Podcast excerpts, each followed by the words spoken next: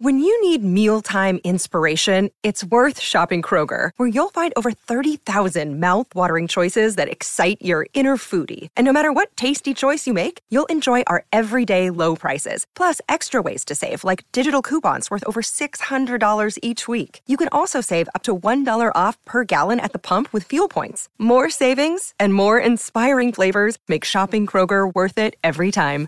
Kroger, fresh for everyone. Fuel restrictions apply. You're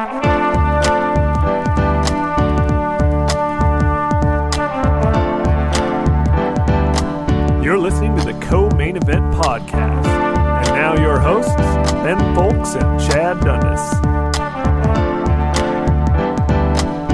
That's right. You're listening to another episode of the Co Main Event Mixed Martial Arts Podcast.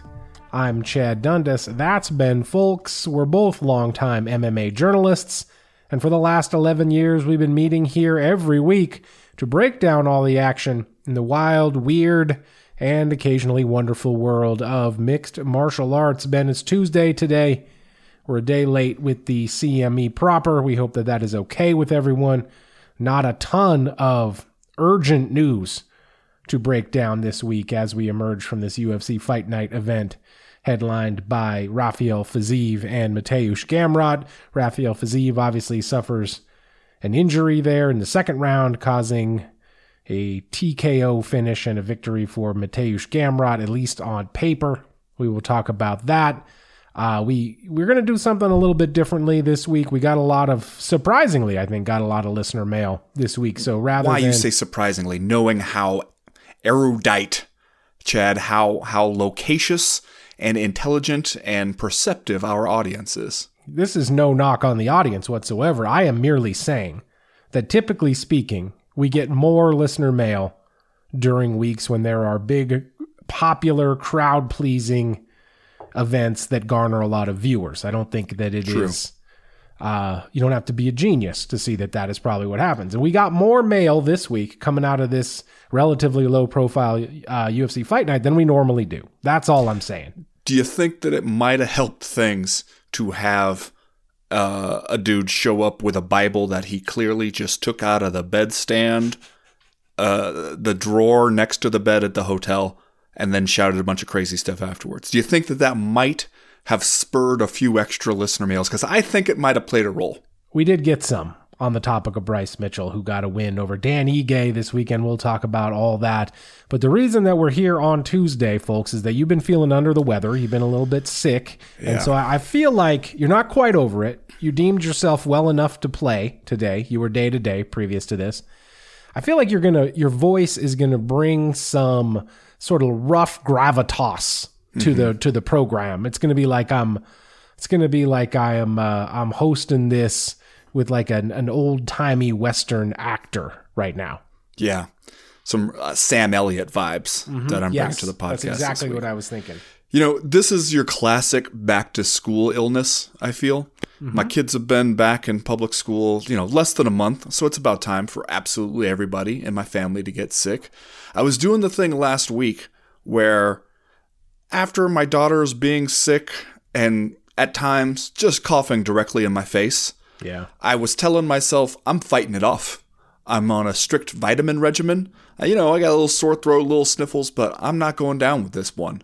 My adult immune system is going to just plow through this thing like a Clydesdale and it's not going to bring me down. And then toward the end of last week, I went I went downhill Yeah. went downhill. Have each morning I wake up, I go to bed each night being like, "This is it. This is the last day. Tomorrow we're gonna wake up, not a hint of, of anything going on, no sniffles, no cough, no nothing." And then in the morning I wake up, you know, your eyes snap open, you kind of do that sort of damage assessment, and then you go, "Damn it." It's not. We're not quite as close to 100% as we were hoping to be. Yeah. Uh, but this day, this is the last day. I'm telling you right now. Yeah. Lingering is how you would describe it. Yeah. Lingering and a product of the public school system. I think we should just defund them. We put all our money into charter schools, and then we wouldn't have this problem anymore. Well, you know what? It's like I said. I feel like I'm uh, I'm recording this episode with Powers Boothe, so I feel like we're we're gonna get a we're gonna get a great show out of it. So we're gonna spend as much time as it takes to work through the selected listener mail here that we got this week, and then if we have time left over, I think we'll move on to some other topics. Bellator did a show over the weekend. We didn't get too many questions about that. I think we might have an Aaron Pico question, maybe maybe not. I can't quite remember. Uh, it was a, we could talk about the ins and outs, maybe some of this TKO stuff, how much Ari Emanuel is getting paid, which hit the hit the wires this week. So who knows what we'll talk about if Is we it a have- lot? Yeah, he is that your guess? Yeah, Yeah. Is it some? Is he getting It's- paid some? it's a little bit more than some. Okay. Let's say that. Uh, so we're gonna we're gonna do all that stuff. We'll, we'll, I don't really have a, a sense of how long it's gonna take to get through this listener mail, but if we have any time left over, we'll get to some uh, odds and ends that maybe we won't get questions about. So let's get into that. Got to remind you that this week's CME is once again brought to you by our friends at NordVPN. Have you signed up for your NordVPN deal exclusively through the co-main event? If you haven't, you really, really ought to do it. With NordVPN, you get the fastest VPN on the planet. NordVPN provides online protection with a single click.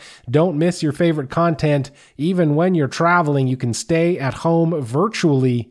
Stay safe from malware with threat protection. Ben and I both have NordVPN. We both use it. It comes in handy all the time. Ben, doesn't seem like you've left the house a lot this past week. Uh, what what was the best part of having NordVPN while you were under the weather? Well, it is still incredibly helpful, Chad, to have that NordVPN feature where it kicks on no matter where you are, bouncing from public Wi Fi to public Wi Fi. Doesn't matter if you're down there at the grocery store picking yourself up more Kleenex. Doesn't matter if you're over at the pharmacy to get yourself some of those COVID tests so you can go, really? This shit's not COVID? Hmm. Doesn't matter if you're then coming straight home to get back in some sweats. NordVPN has got you covered. You can also access Nord's amazing cybersecurity apps, including the NordPass Password Manager, helping you keep all your passwords straight and close at hand. And with the Nord Locker encrypted cloud storage app, you can keep your files backed up, synced, and protected from snoopers, loss, or malware in its secure cloud. Nobody will see, touch, or sell them. Sign up right now for any of NordVPN's handy two year plans, and you get an additional four months for free by going to nordvpn.com slash comain or use the code comain, all one word. Just be sure you use those handy and exclusive CME links. That's nordvpn.com slash comain or the code comain. Again, that includes all the two year plans, the standard plan, the plus plan, the complete plan. It's risk free with Nord's 30-day money-back guarantee. Get your exclusive NordVPN deal by going to nordvpn.com slash comain or use the code. Say it with me now, comain. First piece of listener mail this week comes to us from Chili Willy Reverend Gaskin. Okay. So nice to hear from him. Yep. He asks, in the name of Ortega versus Yair and Blaydes versus Aspinall, how bummed were you to see the outcome of Fiziev versus Gamrot? I gotta say, pretty bummed. And not the least of which is because these two guys went out there and had a pretty good first round. And a first round that I think most people would probably have scored for Rafael Fiziev. Uh, despite the fact, Ben, that this this 155 pound division that we talk about all the time is so deep and so such a shark tank for all these guys, and you've got a handful of veterans at the top of the rankings list who, for a long time, have had basically a lock on who is going to get title shots. I think you have to consider both Mateusz Gamrot and Rafael Fiziev guys who could join that group with a couple more wins. And they are both exciting fighters. They're fun to watch. This had all the makings through five or six minutes of a, of a really great fight. And then Fiziev, of course, gets what I believe was a knee injury, correct? And uh, had to to retire from this one, giving Gamrot the win. So all the way around, it kind of felt like a bit of a letdown for for those reasons that I just mentioned. Yeah, it's especially a bummer when you have yourself a legit sort of rising contenders fight, number six versus number seven in the division. We talked about it beforehand as a good test to see who breaks into that elite top five at lightweight, which is not an easy group to join. And so you get a result on paper here, but you don't really get the questions answered that you were hoping for. And here's the thing that I wonder about. We talk a lot about how it's tough for us even to remember your last outing sometimes because there's so many damn fights. If there's a few months between your fights, maybe a few months more if you suffer a knee injury in one of them. By the time it rolls around for Mateusz Gamrot's next fight, or Rafael Fiziev's next fight for that matter, do we do we remember the circumstances of this one, or do we just kind of go, I I remember one guy won and one guy lost. I, I always wonder how these sort of play out because, you know, that I'm glad that Chilly Willy Reverend, Reverend Gaskin here mentioned the uh, the situation with Curtis Blaydes and Tom Aspinall because that was one where we were going like, all right, we're gonna find out if Tom Aspinall is the real deal. No, we're not. Knee injury almost immediately in that one, and then afterwards, we kind of by the time he's ready to get back in the cage, we're sort of going, oh yeah, I vaguely remember being disappointed with that one. And yet, like, you don't ever quite know what to do with those, like where to file those away, you know? Well, yeah, I think that this one leaves these two guys kind of in different positions, right? Like, I think that these are both guys that if you follow the sport reasonably close, you know who Rafael Fiziev and Mateusz Gamrot are, despite the fact that there's a lot of guys in this division. And so uh, this this fight, I think, leaves both of these fighters in somewhat different positions and maybe not the positions you would expect if you just looked at the win loss.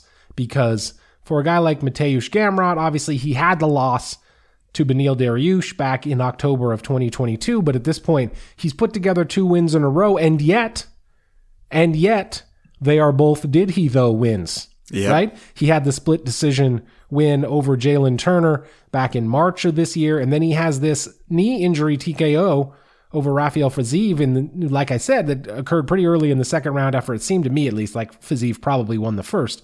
And so he gets W's on his record for both of those. Did he though? Did he though? Did he I mean, win those fights? Did he though? I the, both of them though you can't blame him for. No, it's not know? his fault at all, especially not the uh, well neither of them are. You can't you can't affect what the judges do and you certainly can't affect a Rafael Fiziev injury uh, coming into the second round.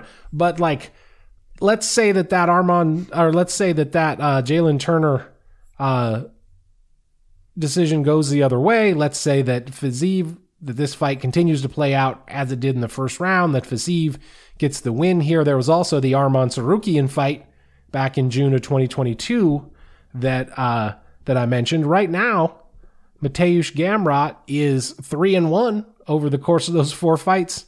He could easily be 0 and 4, right? This damn sport, I mean, it gives you so many ways to win and lose.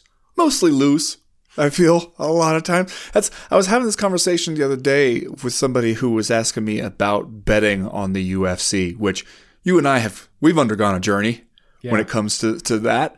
You know and what? Like, I had my bets written up for Friday's Power Hour when you emailed me to be like, "Hey, I don't think I can go today. Let's let's put it off." And honestly, worked out for the best for yeah. me as as things played out. I wouldn't have lost a ton of money, but I would have lost some. In- interestingly enough, I did have an underdog bet on Mateusz Gamrot, so that would have cashed, but not enough to get me into the black. Yeah, and it's just like the the thing I was trying to tell him was essentially it's so hard to bet on this sport because there's just so much weird shit that can happen. Not only do you have to account for individual variables going on in people's lives, like if you don't necessarily know who's taking this fight just for the money and the insurance coverage because they need to get knee surgery and claim that they hurt it in the fight, who uh, got kicked out of the house by their girlfriend, has been sleeping on the coach's couch, who is, you know, uh, maybe at their absolute peak performance and ready to show us that they are much better than we think and against somebody else who is on the decline. All that kind of stuff can happen. And then on top of that, somebody could just slip on a damn banana peel and that's it. And it's so hard to account for some of that stuff, which also makes it such a cruel way for these guys to have to make a living when so much depends on getting a winning streak together going, like especially in a lightweight division where, you know, we don't even really learn your name until you win four or five in a row. it's it's tough on those guys, man. it's Because you go out there, you, you you prepare so hard, and then something goes in your knee, and you fall down and hope that uh, the ref doesn't let him beat you up too bad before he decides that it's over. Yeah, and like I said, this this fight leaves Mateusz Gamrot seemingly on an upswing, and then you got Rafael Fiziev, who had won six fights in a row and was the kind of guy we were looking at thinking, oh, here's an exciting guy. Seems like the UFC is into him. He could be a title contender in the near future. You know, you turn around, next thing you know, he's 0 2. He's got a two fight losing streak, at least on paper. So, like I said, Fiziev, maybe in turn on a downturn here. Gamrot on an upswing. Are they though? Are, Are they, they, though? I'm going to read this. There's an addendum here to Chilly Willy Reverend Gaskin's email that says, considering that that was the last good UFC main event on the horizon until UFC 294, and with a break off next week, it stings me a little bit more. Now, here's the thing. I didn't know this. I saw someone put this on Twitter yesterday. I can't remember who it was. Uh, but this was apparently 17 weeks of UFC in a row, which is a record. That's the most number of consecutive UFCs that they've ever done. So they're off this week, and then they come back October 7th with a dynamite and uh, star studded UFC Fight Night event from the Apex, headlined by Grant Dawson versus Bobby Green. Doesn't it seem like Bobby Green fights like every two weeks? He's like the new Cowboy Cerrone. Every time I wake up and turn my head, Bobby the King Green is out here with another fight. I did when I looked up and saw that uh, this one was the next the headliner of the next UFC event, I said out loud, "Wait, are you serious? Mm-hmm. For real? Did something happen?" Um, but yeah, something honestly, happened. They made a shitload of money to become a content creator for ESPN Plus. That's what happened. But really, I still think that if if we're gonna do this thing where we're just churning out tons of events every year to get that sweet, sweet guaranteed money, and clearly we are gonna do that thing. You know, that's that's a given at this point for the UFC. They are not going to be like, we've decided to pare down our events and make less money. There is no possible universe where that happens. I gotta say that this is my preferred way to see them do it because if it means you're taking this stuff where there's nothing often that is must see TV, there might be one fight, might be the top fight on there that you feel like, all right, I'm going to keep an eye on social media so I'll know when they're doing the walks for that one so I can tune in. Other than that, I don't need to sit through all the commercials, all the, the filler. I can circle back on Sunday morning and catch up with it. And we'll save the good stuff for the pay per views. Yeah. Because if you look at UFC 294 and 295, you're like, yeah, okay, that's some shit worth paying for right there. You got some good lineups there. I'm interested in those events. I will pay you the money for that because you're not just staking it all on one main event. You're, you're stacking those up pretty good. If you're going to do that many events, you do have to choose at some point. Are we doing the good stuff all in the premium location and kind of the leftovers on the ESPN Plus weekly streaming event? Or are we spreading it out, watering down the pay per views to keep more good stuff on the fight nights? I'd rather we make the, the pay per views appointment viewing and have the fight nights be some shit that is kind of just on every weekend. And if you if you're so inclined you can tune in. And if you're not if you got other stuff going on that's fine. And you can catch up with it later or not. Yeah you mentioned a minute ago that lightweight division you got to win six in a row before we even learn your name. Grant dawson has won 11 fights in a row and nine of them by are by stoppage so he goes in there to get what could be his first kind of name opponent in Bobby Green. So that is kind of interesting. The week after that, we follow that up as the Chilly Willy Reverend Gaskin noted with another fight night event still at the Apex, staying home, featherweight main event, Sodiq Yusuff and Edson Barboza, which will no doubt be a fun fight. Although, you know, star power, I don't know about that. Then the week after that, we head to Abu Dhabi for UFC 294. That'll be a good one. But yeah, some, you know, the, the roller coasters at the bottom. And then we'll be going straight up to the top when we get to UFC 294. Next question this week comes to us from Devin Scott. We actually have two about Bryce Mitchell.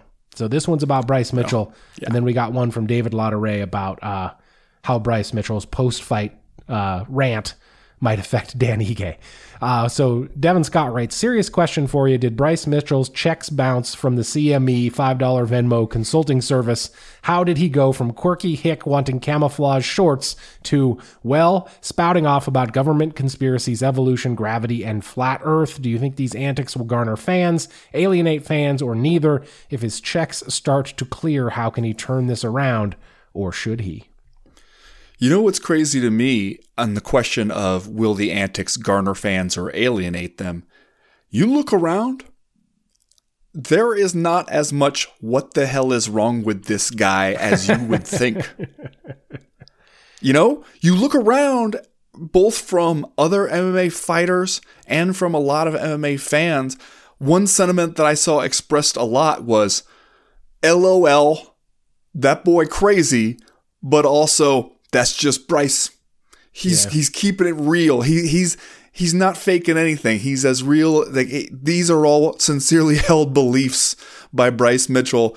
And even though I do think gravity is real and the Earth is not flat, I respect his willingness to go out there and be true to himself. There's a lot of that. There's a lot of mm-hmm. people saying stuff like that in the wake of it, which I think says more about this community and about what we have come to expect of Yeah. MMA fighters. Because we, whenever somebody does something like this, the same way whenever somebody does a gimmick like Colby Covington's, we have to sit here and ask ourselves the question is it a, a bit to stand out to make himself a conversation topic? Is he just saying stuff that he doesn't necessarily believe, or is he, you know, maybe just amplifying stuff that he might kind of believe for the sake of attention? Because MMA and fight sports are very much an attention economy. Winning the fights is only part of it. Or is he dumb enough to actually believe it? And in the MMA space, both seem more or less equally plausible. Yeah.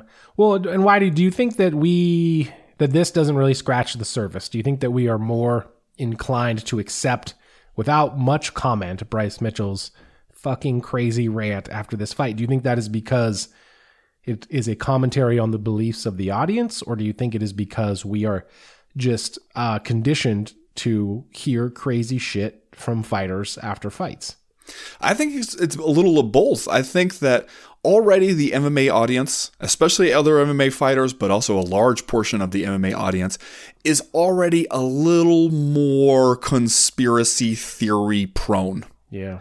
You know, the the the Joe Rogan show crossover in the UFC and MMA audience makes it so that you have more people willing to consider alternative viewpoints. Kind of on anything. Kind of willing to consider any alternative other than the agreed upon explanation for things. Just as soon as it's a conspiracy, that's when they become interested and there's just a, a, little more willingness to go down that road to begin with. I also think though that because we have heard so much crazy slash ignorant shit from MMA fighters over the years, we become numb to a lot of it because we just go, okay, here's another one. And if you want to get our attention, frankly, if you were inclined to think that this is an attention getting ploy from Bryce Mitchell, and I am not, I think Bryce, I, I, can entirely believe that Bryce Mitchell is ignorant enough to believe this stuff.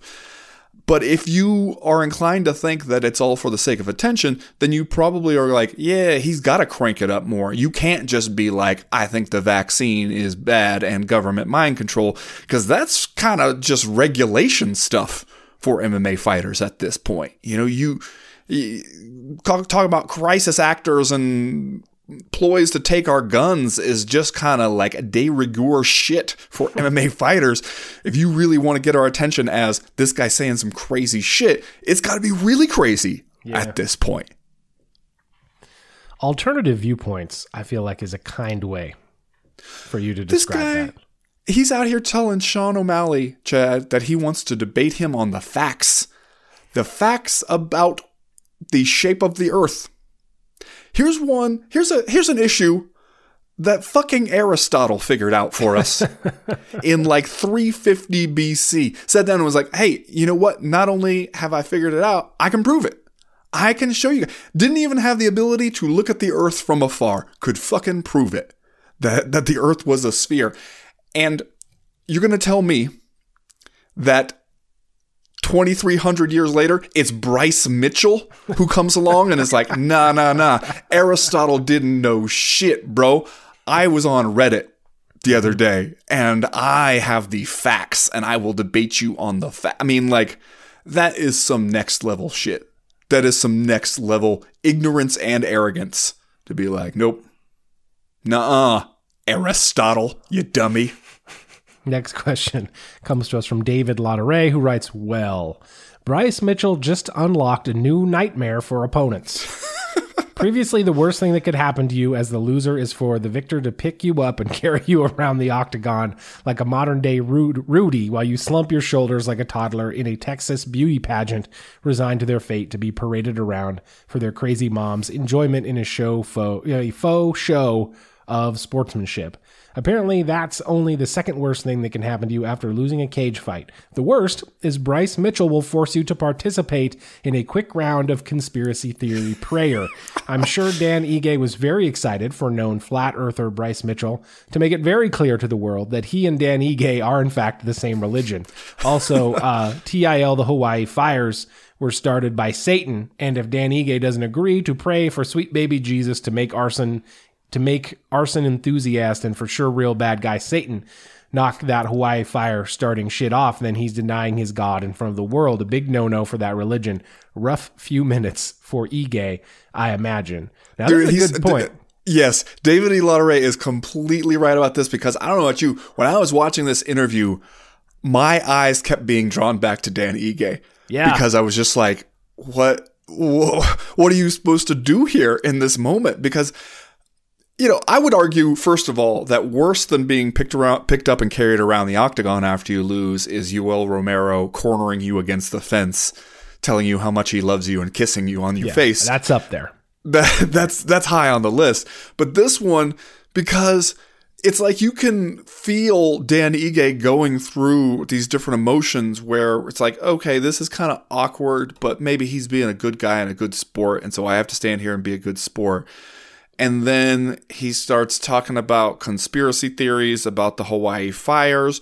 And you're going like, well, I don't know, man. And then he's like, I'm going to donate $5,000 to this thing, which, you know, I don't know if that's going to be the make or break amount of money, but still, still UFC nice. fighters. Still nice. They, they, don't get paid a ton. So, yeah, it's a nice gesture. And then Danny is like, okay, you can see him being kind of like, okay, yeah, you're a good guy, Bryce. And then it's like, Michael Bisping wants to turn the conversation away. Yeah. It's like, oh, your eye, you got to cut on your eye. How bad is Michael Bisping and is doing everything he can. He frankly. is. He's doing everything he can to try to make this just a somewhat normal, palatable sports experience.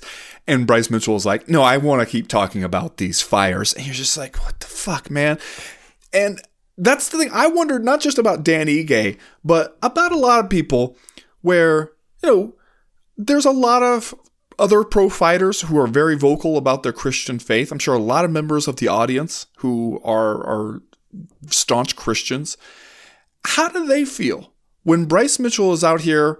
He starts the fight with that Bible in hand, holding up the Bible, shouting freedom. Yeah. And then, you know, if you're a fellow Christian, I can understand how there might be a moment of like, all right, yeah, tell him, Bryce. Even though, again, you look at that Bible, that is clearly the hotel room Bible that is not a well loved personal copy that Bryce Mitchell takes with him everywhere. It's not like the, where the, the cover is all worn and the pages have been thumbed through thousands of times as he's been deep in study in his Bible. That was just the shit in the hotel dresser, man. He just pulled that thing out. It was you can see where it says it was placed there by the Gideons. Looked like it never been cracked open. So I don't know. That does make you wonder to what extent Bryce Mitchell has read it if like you just took the prop out of the hotel room and you would but I could see how other Christians would be like, yeah, all right, good to see this guy doing that. And then at the end of the thing, if he's going off about fucking gravity being fake and the earth being flat and conspiracies about uh, Maui wildfires and everything, and you're just being like, wait a minute. I don't know if I want to be associated with this guy anymore. I yeah. don't I don't know how I'm supposed to feel about this. And just and having Dan Ige be forced to stand there as he goes on this just kaleidoscope of beliefs throughout this interview that you, how do you not feel the awkwardness on Dan Ige's behalf? I mean, Dan Ige didn't want to be up there in the first place. After this No. fight was over, Bryce Mitchell tried to grab him and say he's coming up to pray. And Dan Ige was basically like, no, it's not my time, it's your time. And Bryce Mitchell was basically like, no, you're coming and you're going to pray. So they get up there, and then Bryce Mitchell goes on his little tirade, whatever it was. And then at the end, he tries to get Dan Ige to pray again. And Dan Ige's like, no, I'm good. So I think that tells us everything we need to know about how Dan Ige felt about that exchange. Next question this week comes to us from John Mooney, who writes I've always been a fan of Dominick Cruz on commentary. I prefer the clinical, technical breakdowns to Rogan and DC's brofests. But come on, man. Dom is starting to sound like a broken record. In what feels like the 10 millionth time, and nod to his stoppish laws to Henry Cejudo, Dom praised the ref in the Michelle Waterson Gomez fight for letting her have her face turned to dog meat and her brain scrambled. I'm just saying, let, let go of the bitterness, Dom. You got stopped. Don't let it affect your views for the rest of your life or my ears. Uh, this is still hanging around. This one of Yeah. the several things hanging around uh, in Dominick Cruz's head, seemingly. And it does come up more than you think it might, especially from a guy who you and I have both had dealings with, and Dominick Cruz, who is a smart, articulate, I would say, likable guy on a personal level. But he does bring this up a lot. He brings his beef with Keith, Keith Peterson specifically up a lot, and it is starting to seem like something that he's fixated on. Although I will say, I don't feel like it's that unusual for these commentators after they have been at it for a while to get into a rut where they basically repeat the same shit over and over again during every fight. Like almost all of the high profile UFC color commentators do it, and Joe Rogan might be the most guilty of all for basically repeating the same stuff over and over again for the entire tenure of his UFC career. I didn't don't necessarily know if Dominick Cruz's fixation on these things separates him from the others, except to say these seem like very personal issues for him. Yeah. And I mean, as a couple of guys who sit here and talk into a microphone several times a week for an hour or more at a time, I totally understand how certain things can sort of just become part of your normal lexicon and you find yourself returning to them over and over again. Sure. Maybe the same way we do with how poorly fighters are paid and treated and how greedy the UFC is.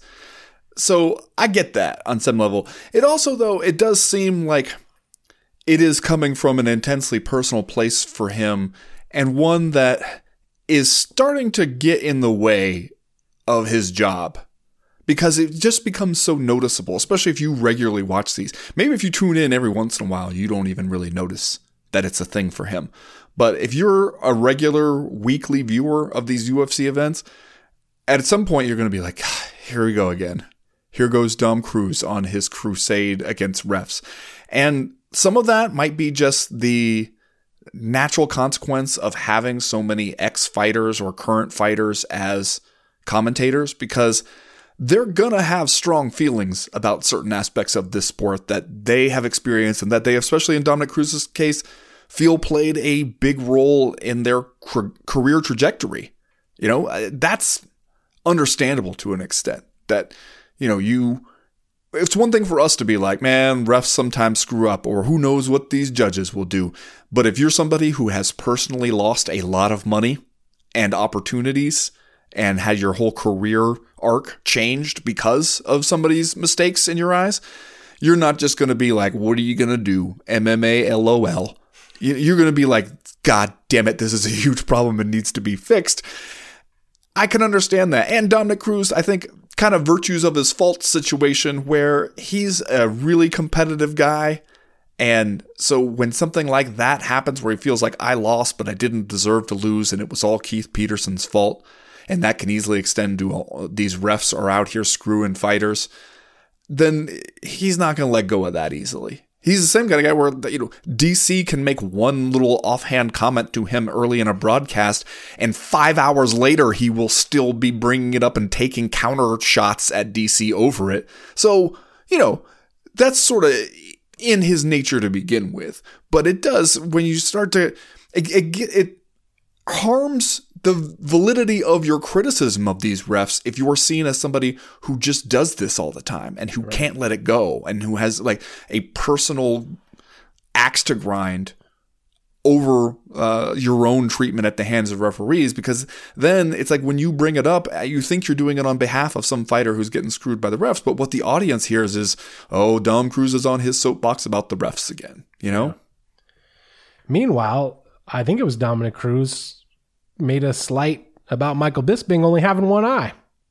Remember that during that fight? And Bisping was Bisping was basically like made one retort about it and moved on, not fixated on it at all. Whereas Bisping does a you'd pretty think- good job of that. Yeah. And especially, you know, I don't know if I had just one eye, and especially if I had it as damage as a result of damage suffered in that cage, and furthermore, as damage suffered in that cage, at least part of which came at the hands of a guy who was super juiced up, and the UFC knew he was juiced up and put me in there with him anyway. I could see that maybe being a sensitive spot for me. Yeah. You know?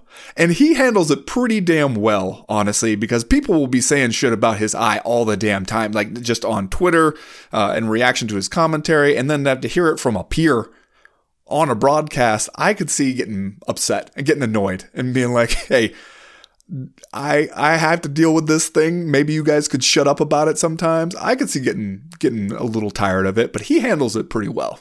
I agree. I think he handles it better than you would expect most people to handle it. Next question this week comes to us from Lawrence Jacoby, who writes My guys, Bryan Battle is in trouble. Not in his UFC career. That part seems to be going great. But his nickname situation is an absolute shambles. First of all, his last if your last name is Battle, you don't need a nickname. Your name is your nickname. But if you absolutely feel like you need to go down that road, going with something quirky and weird like Pooh Bear seems as good a choice as any. So why would a man who has so many good things going for him in the name uh, in the name game go for something as generic as the Butcher? That seems like an urgent job for the CME consulting firm. I was surprised to learn that Bryan Battle's nickname was the Butcher in the wake of this fight. Uh, he went out there this weekend and, and got a big win over AJ Fletcher. Uh, and here's the thing: is it here? Here, I'm gonna get your opinion. When your last name is Battle, is it cooler to let's say you're going to have a nickname? Is it cooler to have a nickname that references somehow that your last name is Battle, or is it cooler to swerve away from that and have a nickname like the Butcher? I think that the it's really subject to personal taste, but I do not care usually for the nicknames that go out of their way to incorporate your actual name, with the lone and notable exception of Cassius Clay Collard. because that one does sound like a 90s ska band, you know? Like, so that one I can get down with. It's like Andre Touchy Fili. I know some people love that nickname. I don't. It feels just too cutesy to me, you know? Or uh, Jesse Waterbongfelt. Like, I see what we're doing, you know, but I don't want, I don't think you want your nickname to inspire people going, huh, okay, that's kind of clever. Like, I don't know if that's what you want. Like, you want the nickname that is fun to say and cool and feels somehow representative of you to the point where it can just take over for your name. Like Shogun, Rampage, Right. Bobby Knuckles. Like, that's what you want out of a nickname. And the Butcher is along the lines of Robert Whittaker's preferred nickname of the Reaper, where it just sounds like some shit you came up with to sound scary and cool. It sounds like one of the drop down nickname options on a fighting video game.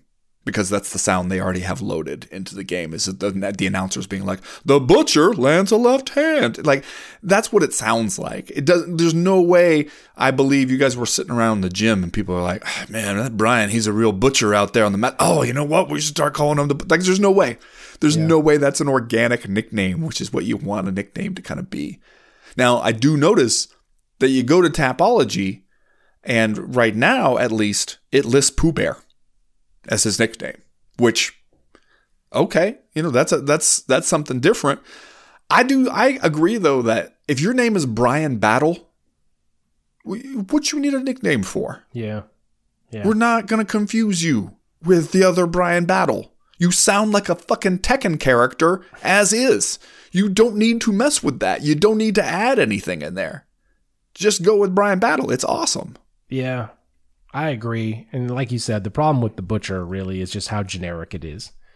You probably go, does the Sherdog Fight Finder still exist? If you went there and, and like clicked on Butcher, you'd probably get 150 butchers would probably come off come up. Yeah, I mean, it's not unlike how many like Spartan pit bulls there are, all that kind of stuff. Like, if you have a unique name and then you add a nickname that you share with 140 other people, I don't know if you've done yourself a favor there. Yeah. See, the Sherdog Fight Finder does still have him as the butcher.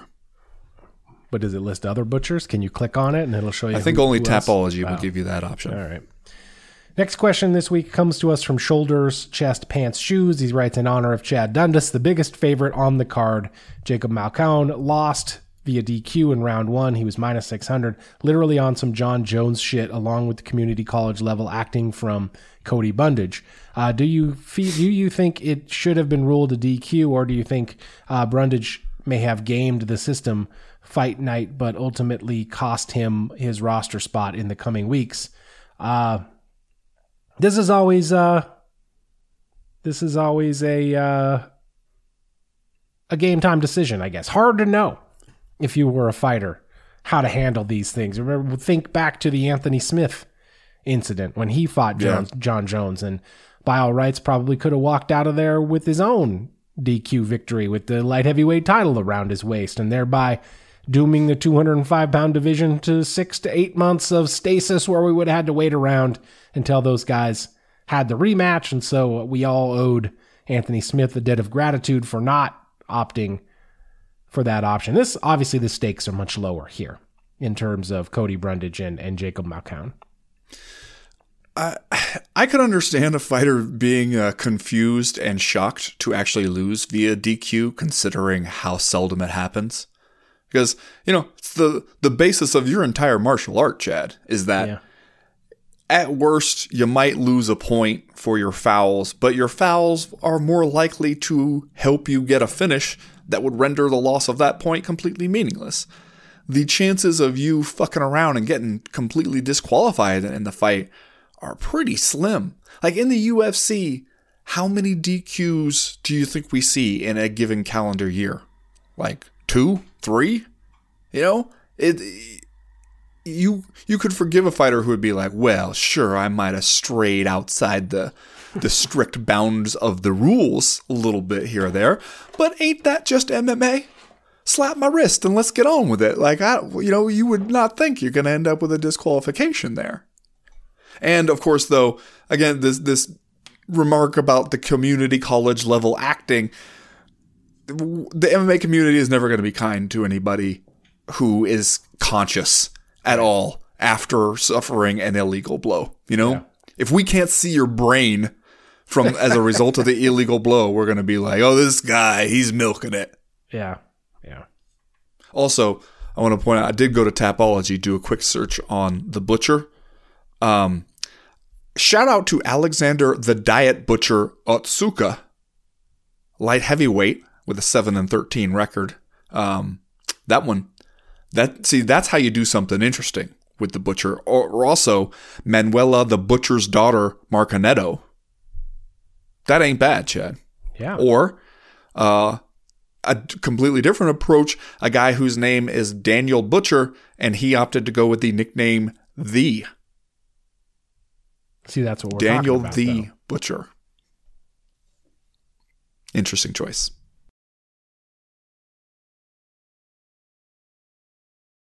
Next piece of listener mail this week comes to us from Cheesy P, who writes, How hyped are we all for Jiri versus Poatan? There is the mystique of Jiri P and the worst shoulder injury of all time, uh, but should the focus be on Pereira? Poatan's last three wins are all against either current or former UFC champions, with now a chance at four in his first seven UFC fights, which has to be some sort of record and cement his status as what exactly? Uh, yeah, I mean, considering what a quandary we've been at in, at light heavyweight recently, I think we should be very excited about this. Yeah, I mean, Because for one thing, just stylistically, that's an interesting fight. That is a fight I will cancel plans to watch. And I don't care if there was anything up for grabs or not in that fight. You just tell me those two dudes are going to get locked in a cage and fight each other? Yeah. I want to see that. That that seems like it's going to be fun as hell, man. Uh, and then when you got all this other stuff, you know, Jiri P's shoulder, uh, just the the weird status of the light heavyweight division, then sure, that that all lends more interest to it. You know who I do feel bad for though is Jamahal Hill, because how fast we all forgot Jamahal Hill even existed the moment that they announced this fight. When they went, okay, yeah, we're gonna throw this one on the card too. Jiri Prochazka and Alex Pereira, we all went, oh, holy shit, yeah, let's go. And Jamahal Hill was like, well, I am still legitimately the champion, guys. Remember me? And we all went, nope. We are distracted by this shiny object over here. We can't wait to watch these two dudes fight, throw the belt on the poster, whatever you want to do. And Jamal Hill is going to have to show up at cage side, have the camera pan to his his stony visage every once in a while during the fight, and then try to show up, you know, afterwards and remind everybody that he got next somewhere down the road. Like, it kind of sucks for him. I bet there's got to be some part of him that's like, man, they couldn't have chosen like a boring fight to have for the vacant light heavyweight title that we couldn't have got like uh, Magomed Ankalaev back in here, do some shit like that. Something that people would just be less instantly excited for. So that's kind of a bummer for him. UFC 295, November 11th. In case you're keeping score, this is the one that goes down over there at Madison Square Garden in New York City. Your main event is the heavyweight clash between Jon Jones and Stipe Miocic. Now, uh, light heavyweight co-main Jiri Prochazka against Alex Pereira. You've also got Mackenzie Dern and Jessica Andrade on that card, and an announced fight between Derek Brunson and, and Roman Dolidze. So that one is shaping up as one you're probably going to want to watch. Opening odds have Jiri Prochazka as a slight favorite, minus 110. Uh, Pereira, I don't see odds for him. Or no, I'm sorry, uh, minus 120 for Prochazka and minus 110 for Pereira. So very, very close odds there with Prochazka just the slight, slight favorite. But that'll be one that, that uh, you should circle your calendar for. UFC 295 in November for sure. Did you say Derek Brunson? Didn't Derek Brunson get released? Am I, am I crazy? I mean, it says a middleweight. Uh, oh wait, no, yeah, you're right. It says a middleweight bout between Derek Brunson and Roman Dolidze was planned, but Brunson parted way with the organization. That plan parted ways with the My organization. Apologies. My apologies. Next question this week comes to us from Brandon Boyd. Brandon Boyd, who writes Paddy Pimblett versus Tony Ferguson. What in the ever loving fuck is the UFC trying to do here? Ben, people on the internet accused you and I of speaking this fight into existence, during which time I was reminded that people who listen to this show remember much more clearly the stuff that we say than I remember because I have no recollection yeah, of us talking we... about the possibility of Paddy Pimblett versus Tony Ferguson. I mean, it's to the point where if if the co-maniacs say we did it, then damn it, I believe them. yeah, it's like we're just blacked out the whole time. Yeah, like man, you tried to steal a cop car last night, and we're both just like, oh, I guess I must have done it. Then everybody says I did it. I guess I must have. I also have no recollection of us even mentioning this possibility. I could see us doing some shit like that. We say a lot of stuff, so sure, if they tell me that we did it, I'm not going to sit here and be like, bullshit, we never said it because you know they're going to come up with a timestamp and send us the send us the receipts and then we'll be stuck. So fine, I believe that we said it. You know, I can, I just I saw something. I don't know if it was Michael Bisping or somebody commenting on this immediately after the news was announced, and I but and I think it was Bisping, and I kind of agreed with him when he was like, people being like, how dare they do this to Tony Ferguson? Why they trying to do him like that? But that also that really it's kind of a no win for Paddy Pimblett or not ton of an upside for Paddy Pimblett because Tony Ferguson, while he absolutely is not who he once was, he doesn't absolutely suck. You know, you you still you go in there to fight Tony Ferguson, you got to be prepared for some weird shit. You got to yeah. be prepared. He, I mean, we've seen in a couple of these fights where even if he's getting his ass kicked for 90% of it, there's still 10% where he'll land a punch here or there and remind you that he, could be a little dangerous. But then also, if you do go out there as expected and roll right through the guy and you beat him, at this point, how much of a boost do you get from that? Because it doesn't it just feel like people are already saying Tony Ferguson is washed, should have retired two or three fights ago. You beat him now, we go, so what? Yeah. You know, I mean, maybe it sort of plays to the vibe that Paddy Pimblett has going with a lot of the MMA audience where they sort of love to hate him or love to get mad at him because you know he would beat Tony Ferguson and act like he had just won the Champions League final or something, like uh, act like it's the a career crowning achievement and people would be like, "Oh, go to hell. You beat the worst version of Tony Ferguson. Stop acting like it really means something." And that would just sort of play into that dynamic. Yeah. But it is it's not it's not the gimme, especially for a guy with uh, let's say Paddy Pimblett's particular skill set. Yeah, that's the thing that I was gonna ask. First of all, Paddy Pimblett rolls into this thing on the heels of that sort of did he though against uh, Jared Gordon, despite the fact that Tony Ferguson is going to come in on the heels of an 0 and 6 run, if you're keeping score does he still amount to a big step up in competition for Paddy Pimblett? Uh, DraftKings does not think so. Paddy Pimblett is a minus 380 favorite, and Ferguson is a plus 300 underdog. Uh, but I don't know. Is does Tony Ferguson count as a step up in competition for Paddy Pimblett, considering the guys that he has fought thus far in his UFC career?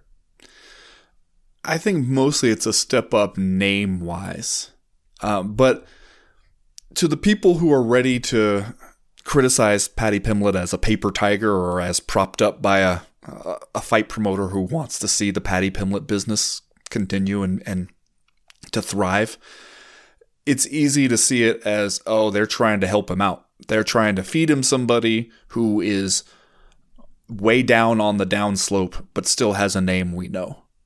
And so for the people who kind of feel like they're sort of MMA insideries, like they they feel like okay, we've seen this before. We know what you're trying to do.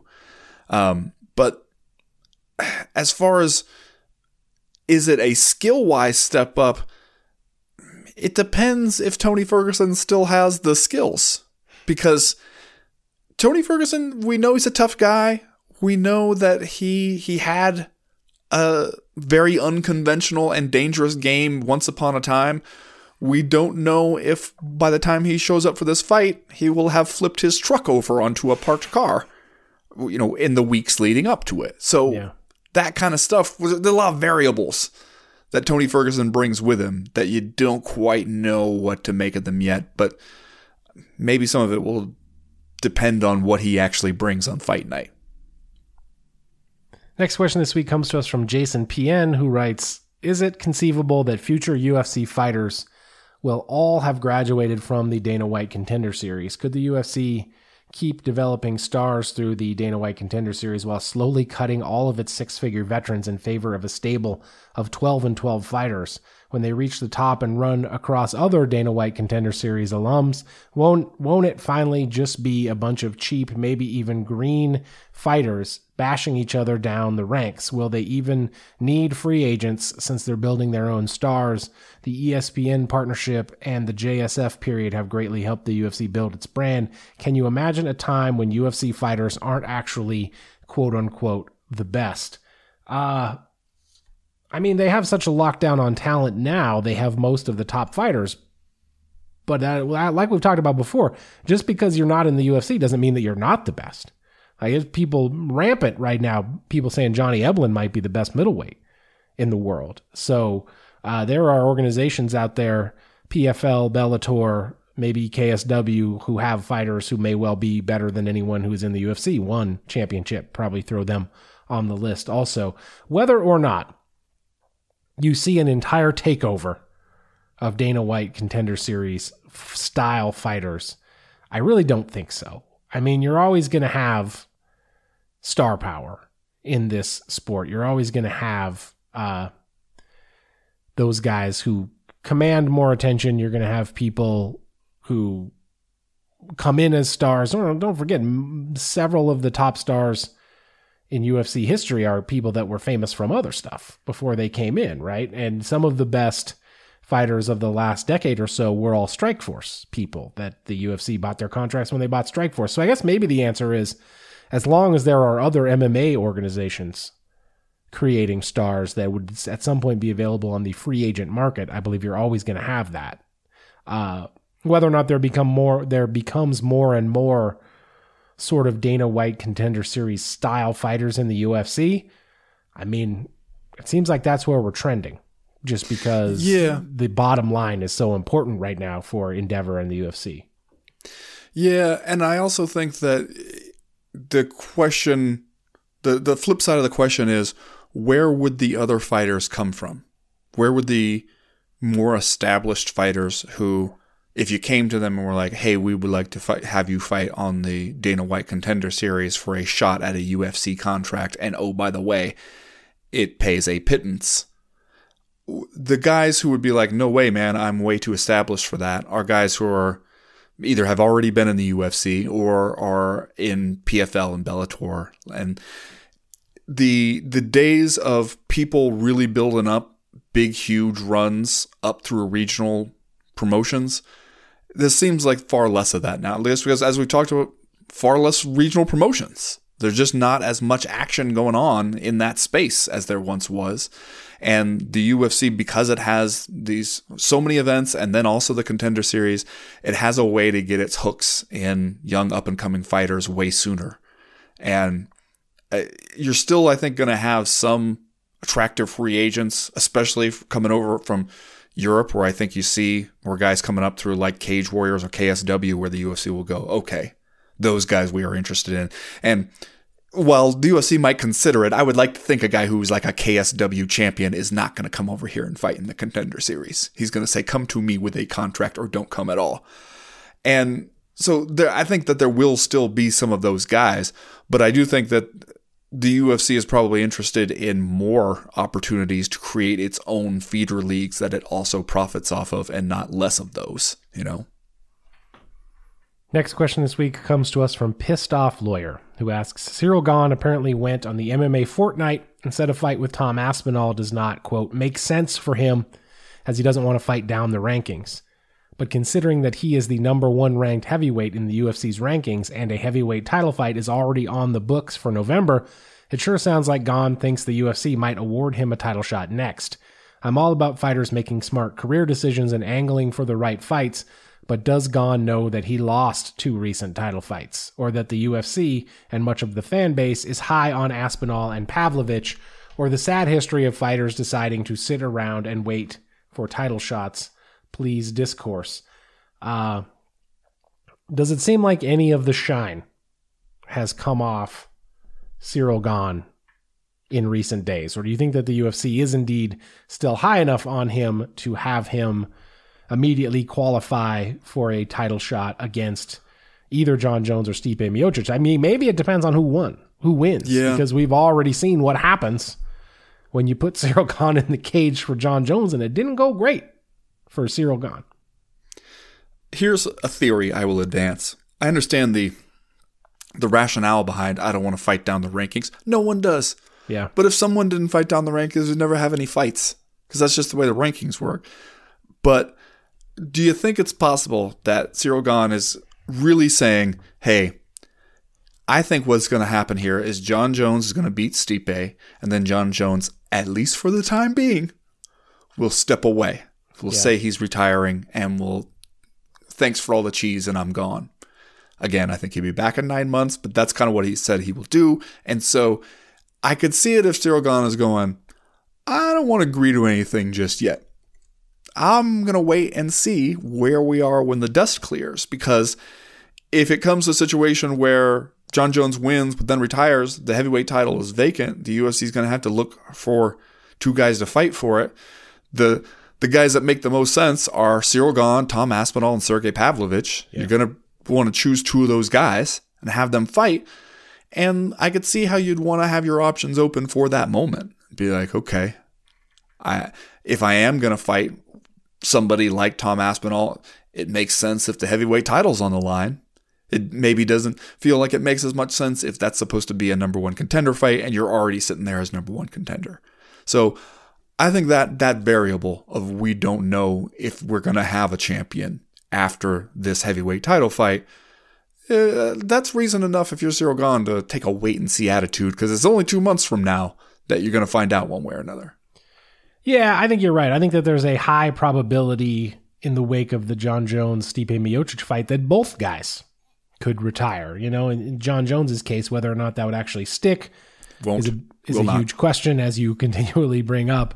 But if both Stipe Miocic and Jon Jones were to retire, regardless of who wins, who who loses, whether or not to draw what in that heavyweight title fight, then yeah, you're looking at Ciryl Gane, Sergey Pavlovich, Tom Aspinall as your leading contenders to fight for a vacant title. So maybe it is smart of Ciryl Gane to mm, take a wait and see approach here. I mean, and you could also argue the case that the UFC sometimes does not take kindly to these efforts to not accept the fights that they want to give you. And if that were the outcome of the Jones Miocic fight, that you might be putting yourself in a position where it ends up being Pavlovich and Aspinall. But, you know, a lot of it, as we've said over and over again, is going to depend on who's ready on what day and what place. Because Yeah. that's how the UFC books these things these days. So maybe Ciryl Gane is right. I don't know. All right, that wraps up all the questions. I did want to bring this up for a couple of minutes before we get out of here for this week. Ben, are we down to two more Bellator events? In the history of the company, there's been rumors that a PFL sale is imminent. We talked about this last week over on the Patreon content that there there is some reportage suggesting that the PFL would run two separate leagues if it were to purchase Bellator, to which I believe we both said LOL. We've heard that one before in this sport multiple times over. But look, man, here you got Bellator 299 that happened over the weekend over in Dublin, the three arena. 20 fights. 20 fights on the card for that one. Johnny Eblen defeated Fabian Edwards in the main event. You Bellator 300 coming up shortly after October 7th for that one. 17 fights on the hmm. card. All four champions, or four of the champions, all of the four fights on the main card are championship affairs. Usman Nurmagomedov, Cris Cyborg, Ryan Bader, Liz Carmouche, all defending their titles at UFC or Bellator 300 in San Diego. Then you got Bellator 301 coming up in November, November 17th over at Chicago in the Wintrust Arena. 16 fights on the card there. Two more championships on the line. Uh, Yaroslav Amosov and Sergio Pettis putting their belts on the line. This this does look awfully like the like Bellator's trying to uh, get through as many of these contracts maybe as it can. 20 fights, 17 fights, 16 fights, and we're cranking out these events a little more uh, urgently perhaps than we've seen from the recent Bellator live event schedule. Is this are we are we on the verge of a garage sale here? It does kind of have that feel. It also, I don't think it's a great sign if there's been these persistent rumors that you're going out of business, you're either getting sold or you're shutting down, maybe just outright. And the reaction from fans isn't, no, don't go. you know, like that's not great. That's not a great sign for, for where Bellator is right now, especially with the PFL kind of rising into that number two spot and being just more easily visible, being having that ESPN plus spot that we already subscribe to because of the UFC. I think people are going, okay, our needs for another MMA organization that is not the UFC are being well enough served right now. They got the PFL, you got one championship on Amazon Prime, and, and one is doing some more interesting kind of stuff so that it's not just the same MMA content over and over again. And Bellator kind of feels like a thing that is easier to forget about these days. So that that is not a great indicator that there's a groundswell of support that wants to see us stick around in the space. The one thing I wanted to mention though before we get out of here, Chad, is news that Israel Adesanya pled guilty to a drunk driving charge in New Zealand. Now, the actual drunk driving element of it, the the measurement system that they use is baffling to me. Uh, I don't know anything about the damn metric system, nor do I. I don't know how many milliliters or whatever of alcohol makes you drunk. So I can't tell you. It did, when I read the story, it, it at least sounded to me like, well, he's not that much over the legal limit. Maybe it was just sort of, you know, maybe it wasn't out here to- Tony Ferguson it up, but like he's just a little over the limit, as he put it, like having some drinks at dinner or whatever. What was interesting to me was the timing. because this the arrest itself happened just weeks before the Sean Strickland fight. Now, if you go out there and you beat Sean Strickland's ass, and then we find out that you got popped for drunk driving a few weeks before the fight, we go, well, that ain't a great look, but Yeah. uh, you know, fine. If you go out there and you look flat and you lose to Sean Strickland, and then we find out, then people go, wait a minute. Were you taking him too lightly? Were you partying during training camp? Were you not just thinking that this one was a gimme and then it ended up biting you in the ass? Whether, Yeah. Regardless of whether that's the case or not, that's that's kind of the image that it projects a little bit. Yeah. Not a not a uh, an exact comparison, but it is a little bit like the trick play in football, right? You run a trick play in football, let's say you roll out double pass. If it goes for a touchdown, everyone's like genius, genius and gutsy move on the part of this coach. If you if it screws up and you get stopped for a loss, everyone's like too cute. What an idiot! Yeah. Short circuited his drive. So I agree. This is a this is interesting timing for Israel Adesanya. It's timing that is just made for fucking r- renobs like us, right? Because here we are running our little show where we got to talk about something. Now you got Israel Adesanya getting a uh, getting a DUI. I don't. They probably don't even call it that down there. They probably call it something different. But uh, you know, tailor made for sports radio. Let's say we could spend the whole drive time talking about whether or not Israel Adesanya was partying in training camp and taking uh, taking Sean Strickland lightly. What was the milliliters? How many milliliters in his bloodstream? I don't fucking know. When they pull up, Some. when the cop There pulls up to your window, is he like, "Take your shoes off and let me smell them"? Is that one of the ways? Is that a field sobriety test down there in New, New Zealand?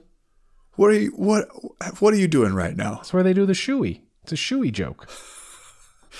You, first of all, Does the cop have a picture of Tai Tuivasa in his in his wallet? First thing he does is looks at the driver, looks at the picture of Tai Tuivasa. He's like, "Nope, not him." they know Tai Tuivasa. They don't need a picture of him at this point. Uh, if I'm Israel Asanya, this is one where I'm saying to my lawyer, we couldn't have got this court date moved to like the week of UFC 295. We, when there's when the the websites and the podcasts and all that stuff had other stuff to Friday talk about. Friday afternoon. we got to get this shit in a, a lull of fight nights. We, could, we couldn't have got this moved to like a big news week where they just they didn't have room for me in the news cycle. Yeah. Come on, no, man. No UFC event this weekend. That's not the time you want it to happen. That's not the time you want this thing to go public. All right, that's going to do it this week for the co-main event podcast. Uh, we'd like to thank everybody for listening. Have you thought about joining us over on the Patreon page? You really should. Ben Fowlkes and I are over there all week cranking out additional content. Tomorrow, don't forget this is tomorrow. You know, when we record the proper a day late, sometimes it screws up the whole week since this is how we mark our time. Tomorrow, Wednesday, is the live chat over on the Patreon page. You can get in for $1 if you want to get into the live chat. Then we got Thursday doing the damn thing and Friday's power hour. Hopefully, Ben Fowlkes continues to recuperate so we can get all those in. But it's a great time. Come join us, patreon.com slash co-main event. We'll get you over there and uh, we have fun. We do have fun. That's going to do it for this show this week. My shoey joke was good. As for right now, we are done. We are through. We are out. It was a good joke. It's my shoey joke. Do they make you take off their shoes so that you can smell them? That's a good Yeah. joke. It's a shoey joke. I get I get what you're going for there. It's just I don't know, man. I don't know. All right, we'll come up with a better shoey joke on the fly. I'd like to see you try. What's your What's your shoey joke? Maybe I mean maybe no one needs to make a shoey joke. That's I guess what I'm getting at is that it's not a foregone conclusion that we gotta find the shoey joke in here. Everyone's a critic, and most of us are DJs.